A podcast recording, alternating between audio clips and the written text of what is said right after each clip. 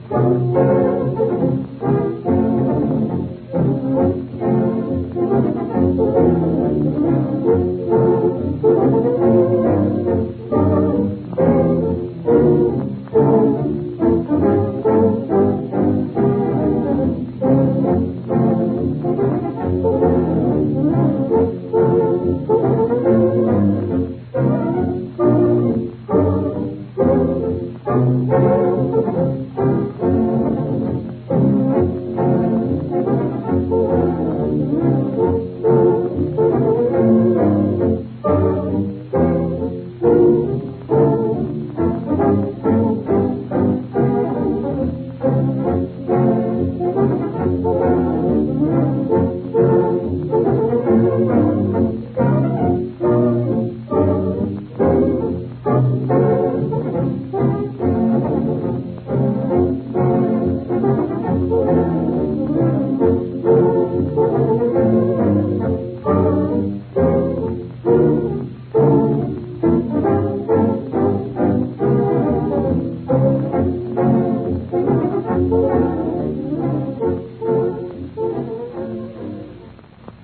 Early morning, the road leading from Shanghai to the Hongyao Airport has been crowded with hurrying Chinese, eager to witness the start of a great event, the International Air Race. A solid mass of humanity encircles the big field, waiting patiently to hear the thundering roar of powerful engines that only await the drop of the starter's flag.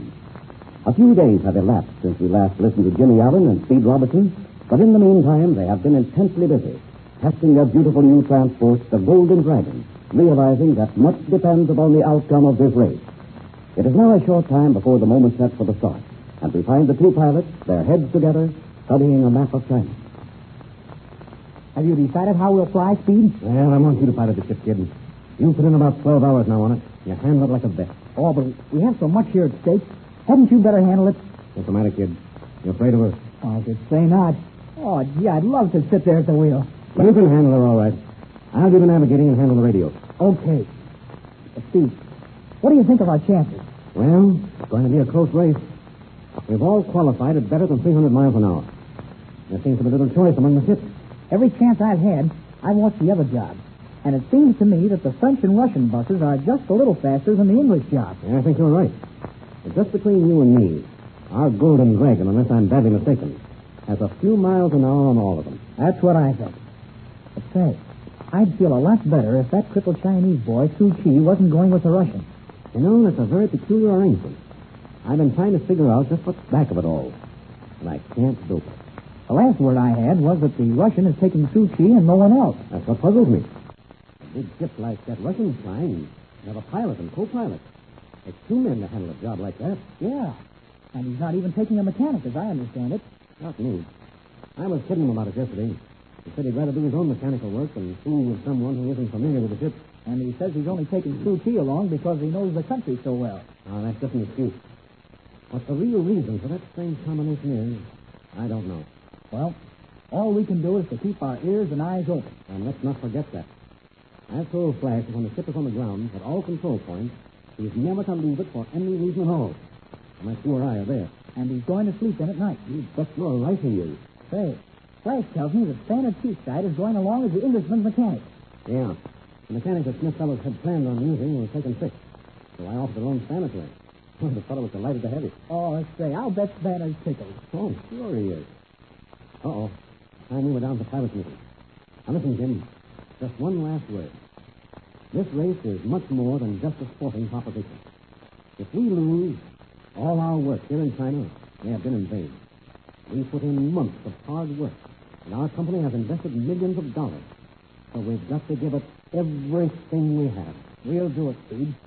We'll win this race or else. That's the old spirit. All right, son. Let's go down and get our final instructions from Butler. Right you are. Hi, fellas. I just seen that uh, Russian guy, is a Bibble or whatever his name is, go into the operations office. oh, you mean Mr. this Walkovich? Oh, yeah. Well, we're headed that way Clay. I don't mind in a race once in a while. The way aviation is now, it uh, ain't a thing as it used to be. Well, what are you thinking about then? Oh, I, I ain't afraid of getting hurt trying, but if I get through this here race without uh, biting my tongue off every time I see that rifle. Never mind, Clay. You'll be too busy to worry about getting his name right. Better get the engine started.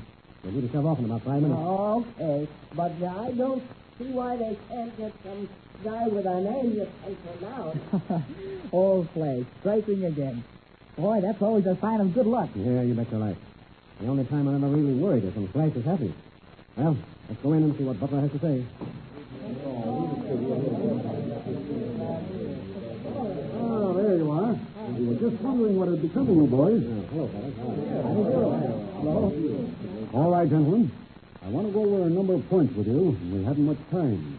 Now, if I may have your attention for a few minutes, I'll explain the basic regulations governing the contest so that we all have a clear understanding.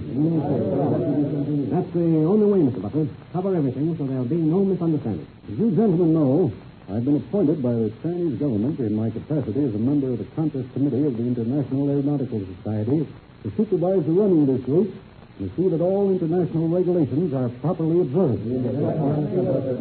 Now, in the first place, we have four entries. The Russian ship flown by Iron Sloskovich, the English by Squadron Commander David Smith Fellows, the French by the Count de Meneval, and the American ship by Mr. Allen. They called them my friends. but I understand Mr. Robertson flies the American plane. Oh, no, no, Mr. Sloskovich. Our official entry blank shows that Jimmy Allen is to be the pilot. Any questions about that? No, no, no. Now, while we're on that subject, the crew of each entry is limited to three men, although it is not necessary to carry that many. Passengers may be carried if so desired, but they're carried as additional weight, and no passenger can be carried who is a licensed pilot or mechanic. Now, each ship has been loaded with 10,000 pounds weight. This weight is being carried, as you all know, in the form of lead shot placed in bags. The purpose being, of course, to test the efficiency of the ship. Now, here's a very important point, gentlemen. At the completion of the race, that is, when you have flown the course and returned here to Shanghai, these bags of shot will be removed from the cabins and again weighed. Should it be discovered that any of the ships do not have the required weight and have not carried this weight all through the race, they will be automatically disqualified. The purpose of that rule is, of course, quite obvious. Will our loads be checked at every control point? Oh, oui. What about that, Monsieur Butler? The loads will not be weighed at any of the stops, but it is my duty to look into every cabin at every one of the stops and see that the bags are there intact. Is that understood? Oh, but I think we should have the loads checked at every place we stop. No, that is not necessary. After all, it is no easy task to unload, weigh, and reload 20 tons of weight. And I see no necessity anyway for such a ruling. After all, this is a sportsman's race, and you are all gentlemen. Oh, Mr. Butler, I'd like to make a suggestion. If my friend, uh, Mr. Sloskovich, wishes to check the loads with any of the ships, let him take out the bags himself, weigh them, and then return them. There's no time for making jokes. All right, let's get on with it. Now, about the timing. The ships will take off using a racehorse start. That is, all four jobs will line up on the field together, and when the starter's flag drops, they'll take off together. When the flag drops, the time begins, and you are timed from that moment until you cross the finish line at the next control point. Now, if for any reason whatsoever your ship is not on the line ready to start at the appointed time, it will be counted against you anyway. I, uh, I jolly well don't quite know what you mean, old fellow. He means this, Dave. If you were to take off a half hour after the flag is dropped, that half hour is counted against you. If our ship is not ready, it is our own fault, n'est-ce pas? Yes, that's right. Does everyone understand that rule? All right. You know the course which covers practically all of China. Today we leave Shanghai and fly direct to Peking. At each of the stops, you will find a white line across the center of the field. Fly across this line so that you're checked in, and then you can land at your leisure, because your time stops the minute you cross the line. The rules allow you to spend as much time on repairs as you want. But if your ship is not ready when the starting flag drops, we, under no circumstances, can delay the starting time. Is that clear? All right. Now, there's just one more point, gentlemen. As you know, this race is sponsored by the Chinese government, and their purpose in promoting such an event is to stimulate interest in and encourage the development of aviation. Now, I'm going to ask all of you to bear that in mind and do everything possible to cooperate in that respect. Will our ships be guarded when they're on the fields at the various stops? The government will provide soldiers to keep the crowds back at all control points. Of course, at night, we won't be bothered with crowds. And outside of a few sentries to keep the curious away, I don't think we'll have any trouble. All right, gentlemen. Are there any more questions? No, that seems to cover everything. Well, gentlemen, I wish you all success and luck. As I mentioned a moment ago, this is a sporting affair, and I know we'll see nothing but the finest type of sportsmanship displayed by the pilots and crews. All right, now, get into your ships and taxi out to the starting line, and the best of luck to all of you. Thank you,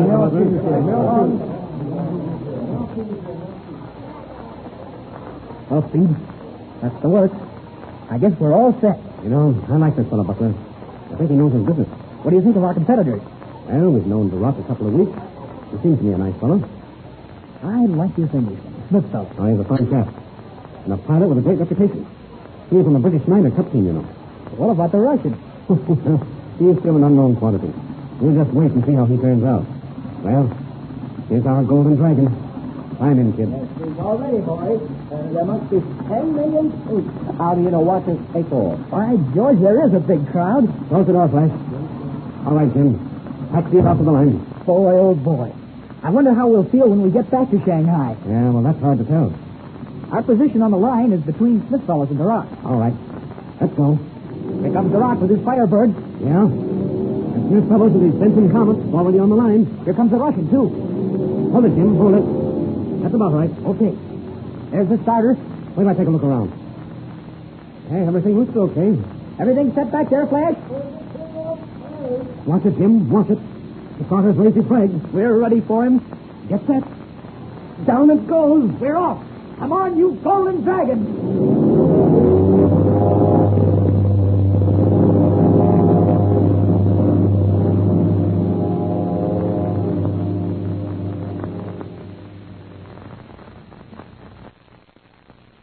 With a thundering bellow, four huge, slick airliners whip across the field of Shanghai.